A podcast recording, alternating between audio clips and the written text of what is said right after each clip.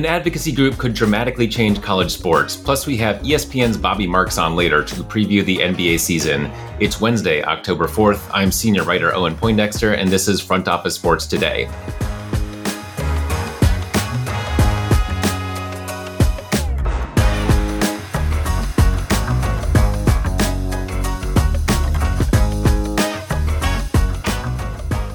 Our reporter Amanda Christovich has an exclusive on frontofficesports.com on a complaint to the National Labor Relations Board challenging the NCAA's amateurism model. Joining me now is Amanda Christovich. Welcome, Amanda. Hey, how's it going? Good. How are you doing? Never a slow news day. Yes. One day. One of these days. We'll have it. So fill in some details for us. What's the story with this complaint and what does it seek to do? Yeah, so over the past couple of years, there have been a flurry of complaints filed with the National Labor Relations Board related to the compensation rights of college athletes. So think employment status versus amateurism status. And this was brought on because the NLRB's general counsel, who was appointed by the Biden administration, is very pro-athletes. College athletes should be considered employees of their universities. Like, that's her stance. And she said that publicly. So this is the latest complaint. It's the first one that is against a conference. It's against the Ivy League. It was filed by an advocacy group called the College Basketball Players Association. And this, along with several other complaints, are alleging that various athletes at schools, conferences, the NCAA are misclassified. And that's like something that the NLRB will look into, the misclassification of employees versus non-employee status. There is one petition for a union also at the NLRB now, but that's somewhat different from what this complaint is. And if this complaint is successful, does that mean that at least some college athletes are going to start getting paid? Theoretically, yes. There is another complaint that is similar to this that was filed by a different advocacy group against USC, the Pac-12, and the NCAA. And that complaint is a misclassification of Division I football and basketball players. There will be a trial in November that shameless plug, Front Office Sports, aka me, will be covering in person in Los Angeles. That's going to be in November.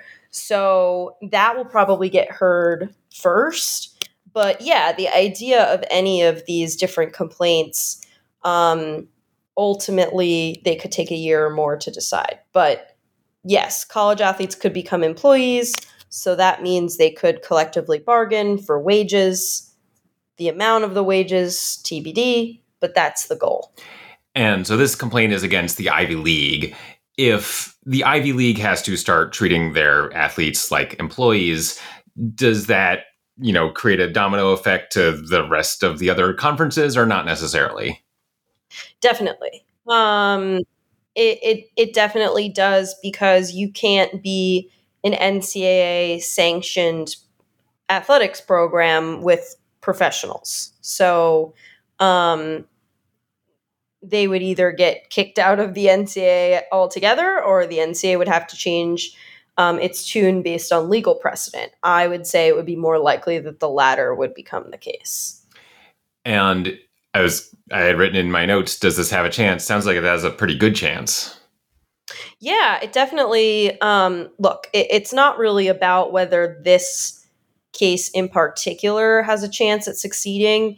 There are so many cases right now that are kind of arguing the same thing, aiming themselves at different entities in college sports and representing different athletes, that the fact that there are so many cases suggests that one of them is going to be successful. Because the NLRB, even though it's a matter of labor law, is, headed by a general counsel that is decided by each presidential administration. So we're in a Democratic administration right now. So the general counsel is going to be more liberal than they might be, if there's a Republican as president, right? So I would say that if one of these cases can get decided some point before the next election, there is a very good chance that one of them will win for the athletes.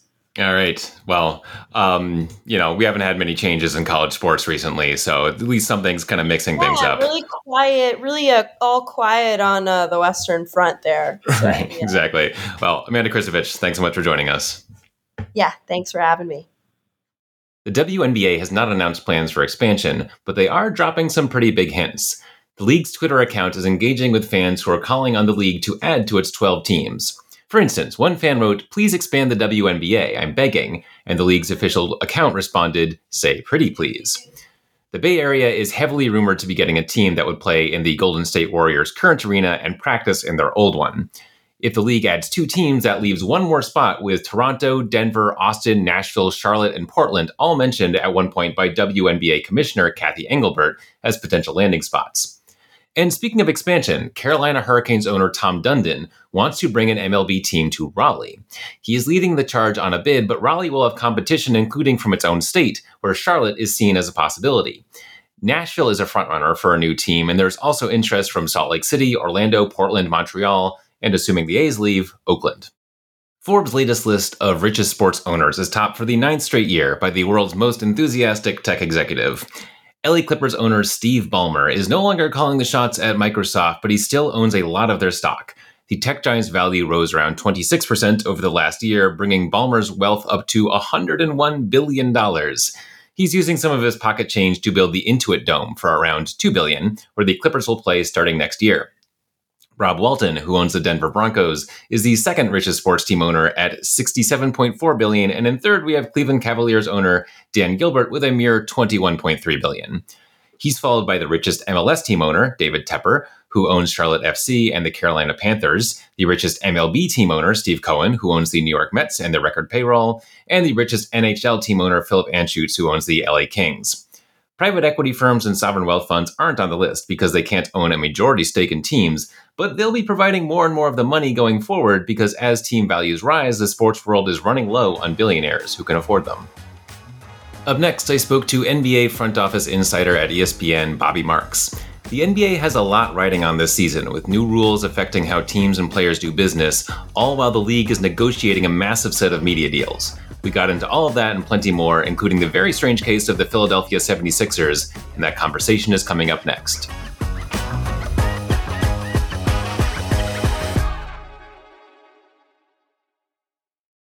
All right, very excited to be joined now by ESPN NBA front office insider Bobby Marks. Welcome, Bobby. Thanks for having me. I appreciate it. Yeah, great to have you as we are on the cusp of a new NBA season. So I'll just kind of toss you a jump ball here. What do you see as the big stories headed into this NBA season? Well, certainly we thought that it would have been maybe Damian Lillard having a home, but we can put that aside that he has been traded to Milwaukee, and then certainly Jrue Holiday goes to Boston here. I think that this big storyline is dominance at the top of each conference. When you look at it from the perspective of the Eastern Conference, where Milwaukee and Boston are, and if you're the Heat, you're saying, what about us? Don't forget about us. And that's been to the finals 2 out of the 4 years.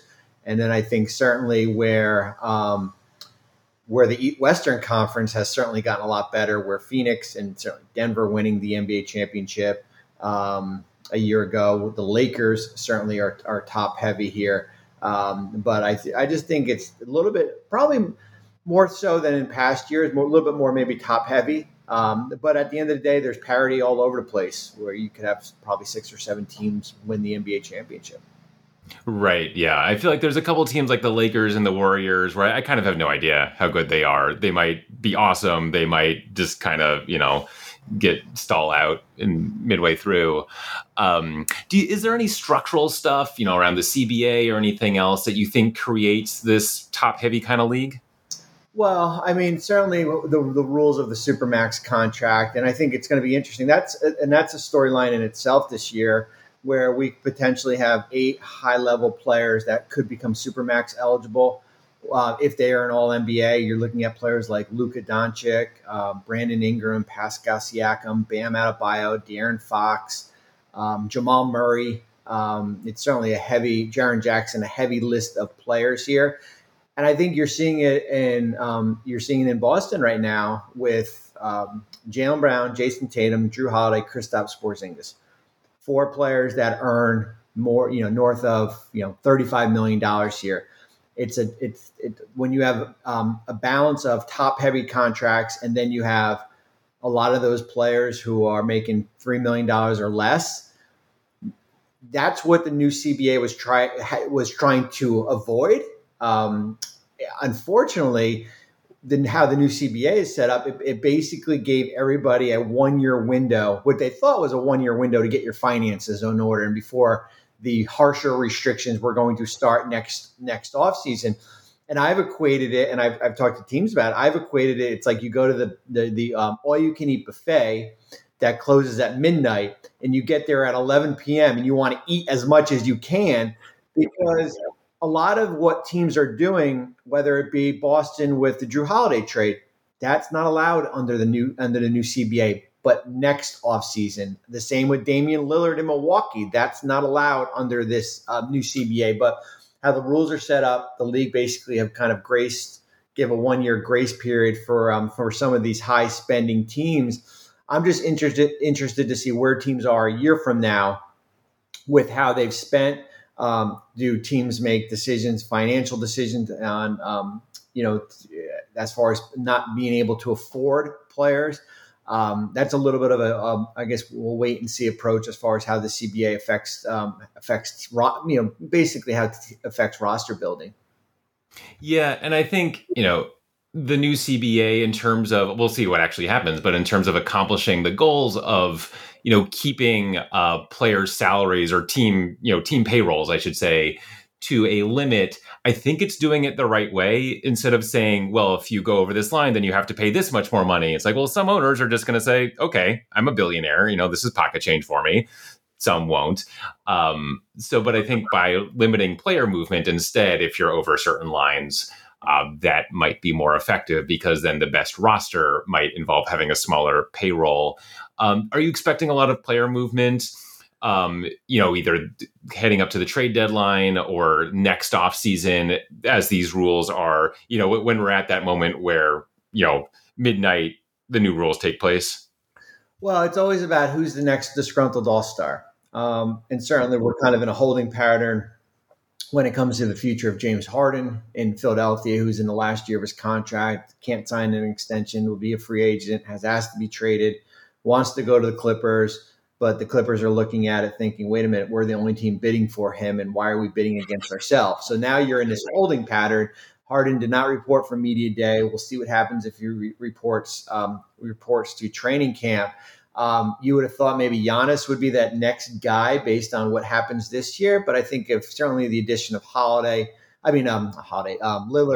they're going to be a good team. But you never know. You never know what happens. Maybe they flame out in the first round and Giannis says, this is not for me.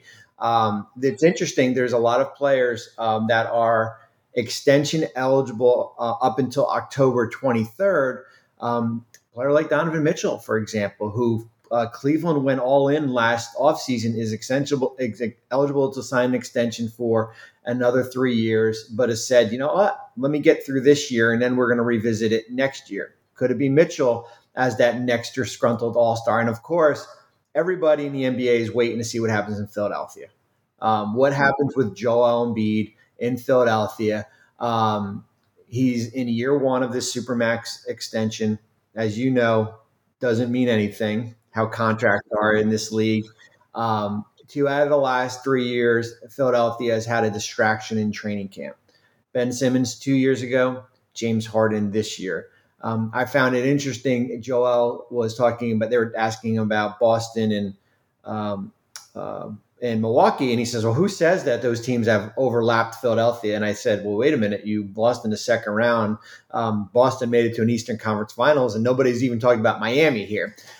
So I'm interested to see what happens in Philadelphia with, certainly with Embiid there. Yeah. No, as long as we're on the 76ers, they just feel a little, I get a weird vibe right now. Because the reasons you mentioned, Harden wants out. Embiid's future is a little bit up in the air. They also have this new arena situation where they're trying to build a downtown arena, and there's some pushback from different groups in the city. That's an ongoing thing. The arena situation when I was in New Jersey, in Brooklyn. Mm-hmm. And it feels very similar without the economics of the world crashing around us here. Like, we haven't gotten that, when the economy crashed in like 07 or 08 here. But I lived through it in New Jersey, where Bruce Ratner bought the Nets in 04 with the intent on moving it to Brooklyn, and we didn't get there till 2012. That's 8 years of kind of in a holding pattern, and certainly the economic crisis played a big role in that. But it feels very similar to where Philadelphia is where they're kind of trying to force this arena in this small plot of land in an area where it's like, if you told me, hey, we have 500 acres out in this area, and we're going to build this whole big thing, I'd be like, great, build it. It's like they're basically trying to do the Barclays Center in Brooklyn in the same area, but maybe more crowded. It feels like that area in Brooklyn wasn't as developed as it is right now, where the rail yards are, and they were able to kind of build around.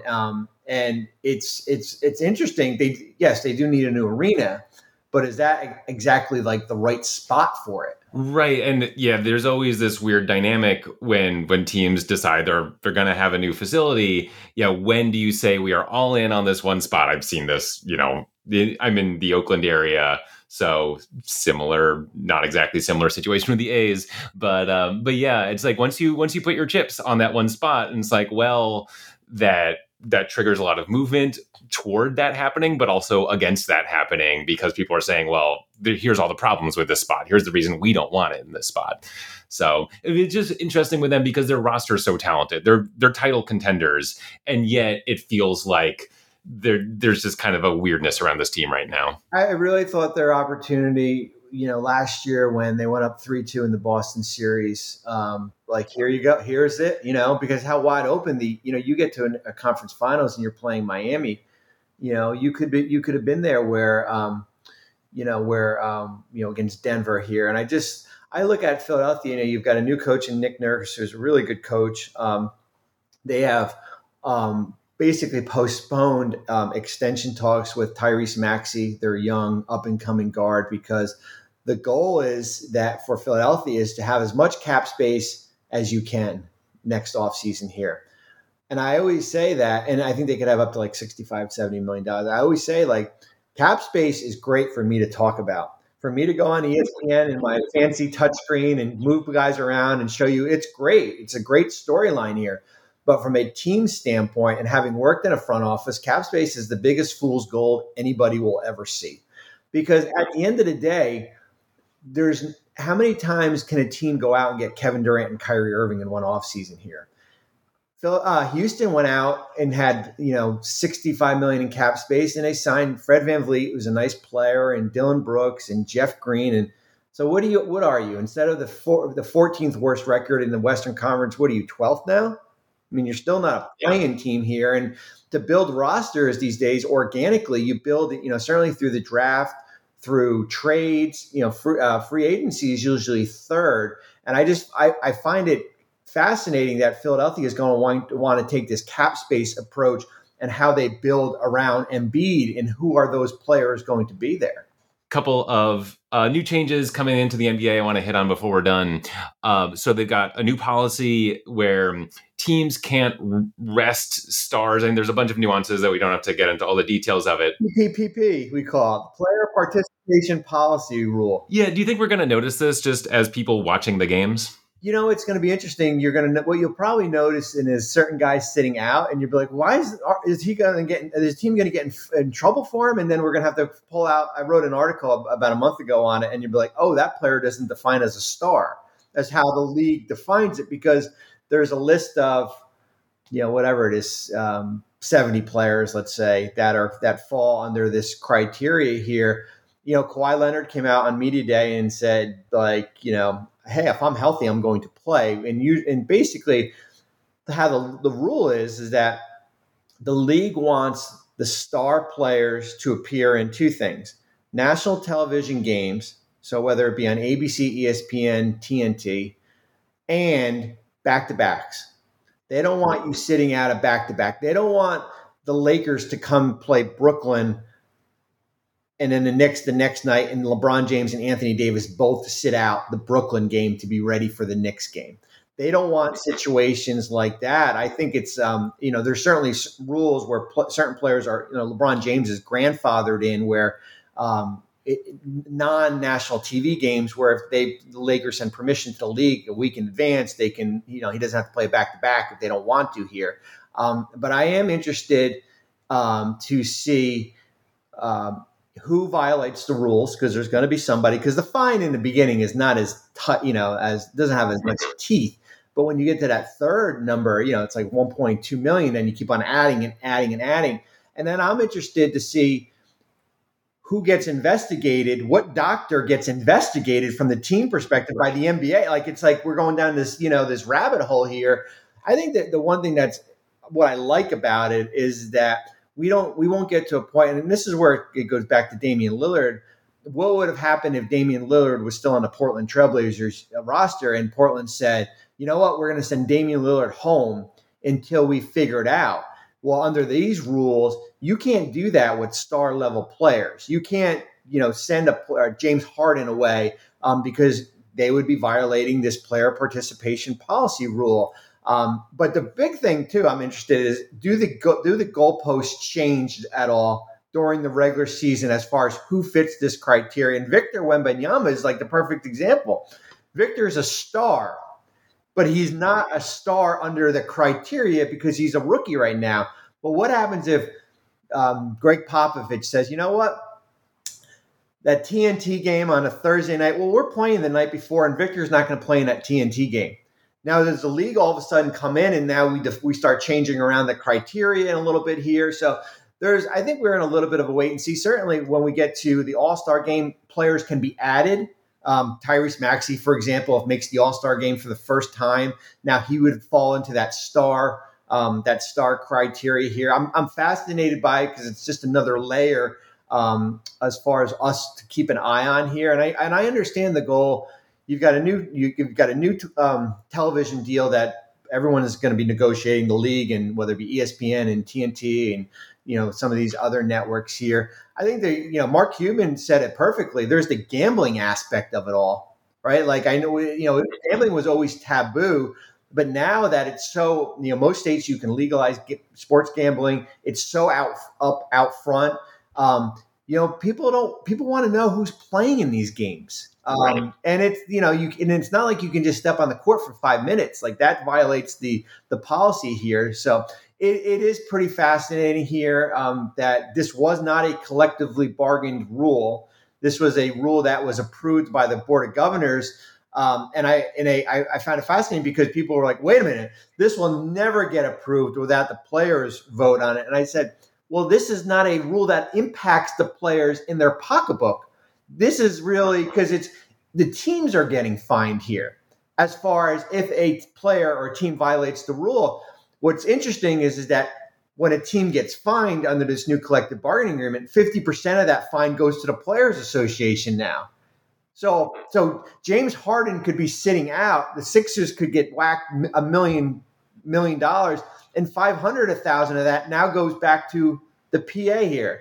So there's a lot of different things that kind of unpack with that. Last thing I want to ask you about before we go, another new change heading into this year, and also one clearly that is looking toward the next set of media deals, the midseason tournament. I feel like I kind of know what this is, but I also don't really know what to expect. Is it going to be more like an all-star game? Will it sort of blend into the regular season? So what are you expecting here? It's funny. First of all, nobody likes change. Nobody likes change at all. And when you tweak an 82-game schedule, and now we made a lot to do about the in-season tournament, and certainly this is the commissioner's baby, right? He's looking at what European soccer has been able to do, and even with the WNBA as far as the I think they call it the Commissioner's Cup here. My take on it is that we were going to play 82 games anyway. So if you win it all, you're playing game, or you make it to the finals, you're playing game 83.